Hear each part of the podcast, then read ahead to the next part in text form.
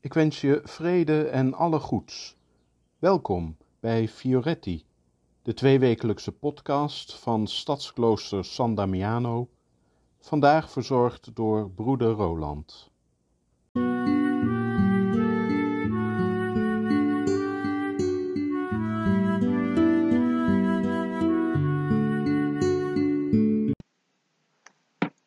Op 17 november gedenkt de kerk de heilige Elisabeth van Turingen.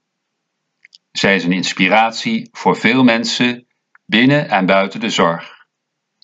Maar ze is ook een beschermvrouw, een inspiratiebron van mensen die Franciscus en Clara als voorbeeld nemen om Jezus te volgen, maar die zelf geen kloosterling zijn. Elisabeth van Turingen dus zij groeide op in het kasteel de Wartburg in Turingen, omdat ze uitgehuwelijkt was aan een edelman aldaar. Maar ze is eigenlijk geboren in Hongarije in 1207. Het is om die reden dat ze ook wel eens Elisabeth van Hongarije wordt genoemd. Elisabeth was een zeer betrokken vrouw, die aangesproken werd door het leven van Sint Franciscus. Net als Franciscus was zij in rijkdom opgegroeid, maar wel gevoelig voor het leed in de wereld. Haar leven werd gekenmerkt door vrijgevigheid en zorg. De familie van haar man was daar niet altijd blij mee. Ze vonden dat de zorg voor de armen niet ten koste van het familiekapitaal mocht gaan. Elisabeth spaarde daarom het brood uit haar mond om het aan de armen te geven. Om te voorkomen dat de familie het zou zien, verborg ze het in haar mantel.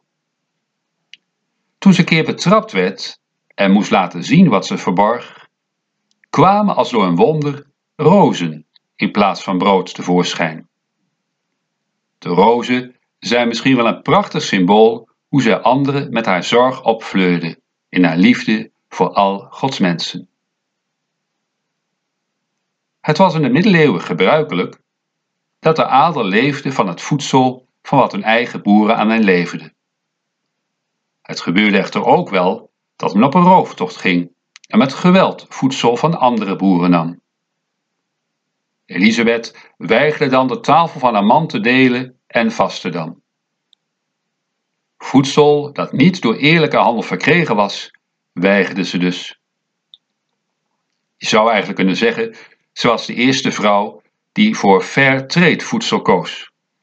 Oftewel voedsel wat verkregen wordt met aandacht voor een eerlijke prijs en een goede behandeling van de mensen die het verbouwen of maken. Toen haar man stierf, was de man familie bang dat Elisabeth heel het familiebezit weg zou schenken aan de armen en aan de bouw van ziekenhuizen. Het verhaal gaat dat ze daar met haar kinderen uit het kasteel van haar man verjaagd werd. Ik denk echter dat ze net als Sint Franciscus niet op kosten van haar familie wilde leven, maar uit eigen middelen voor haar gezin en de armen wilde zorgen. Velen zouden haar in dat leven steunen, omdat ze haar bewonderden vanwege al het goede wat zij voor anderen deed.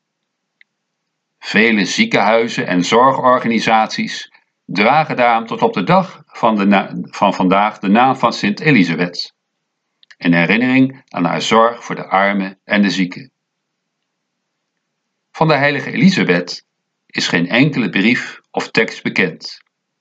Echter de wijze waarop zij opkwam voor mensen die het minder hadden en zoals zij zorg had voor kwetsbare mensen, spreekt boekdelen. De heilige Elisabeth, patrones en beschermvrouw van zoveel mensen die niet bekend zijn aan wat zij schrijven, maar door hun warme betrokkenheid in de zorg voor mensen thuis of in de verzorging zijn verpleeghuizen, voor mensen die het minder hebben. Misschien kunnen we ook wel zulke mensen, die we in gebed of op andere manier graag steunen. En waarschijnlijk dragen we zelf ook wel op meer of minder bescheiden wijze zorg voor andere mensen. Dat wij en velen op eigen wijze, op voorspraak van Elisabeth, anderen wat op kunnen fleuren en steunen vanuit de liefde die God in ons hart ligt.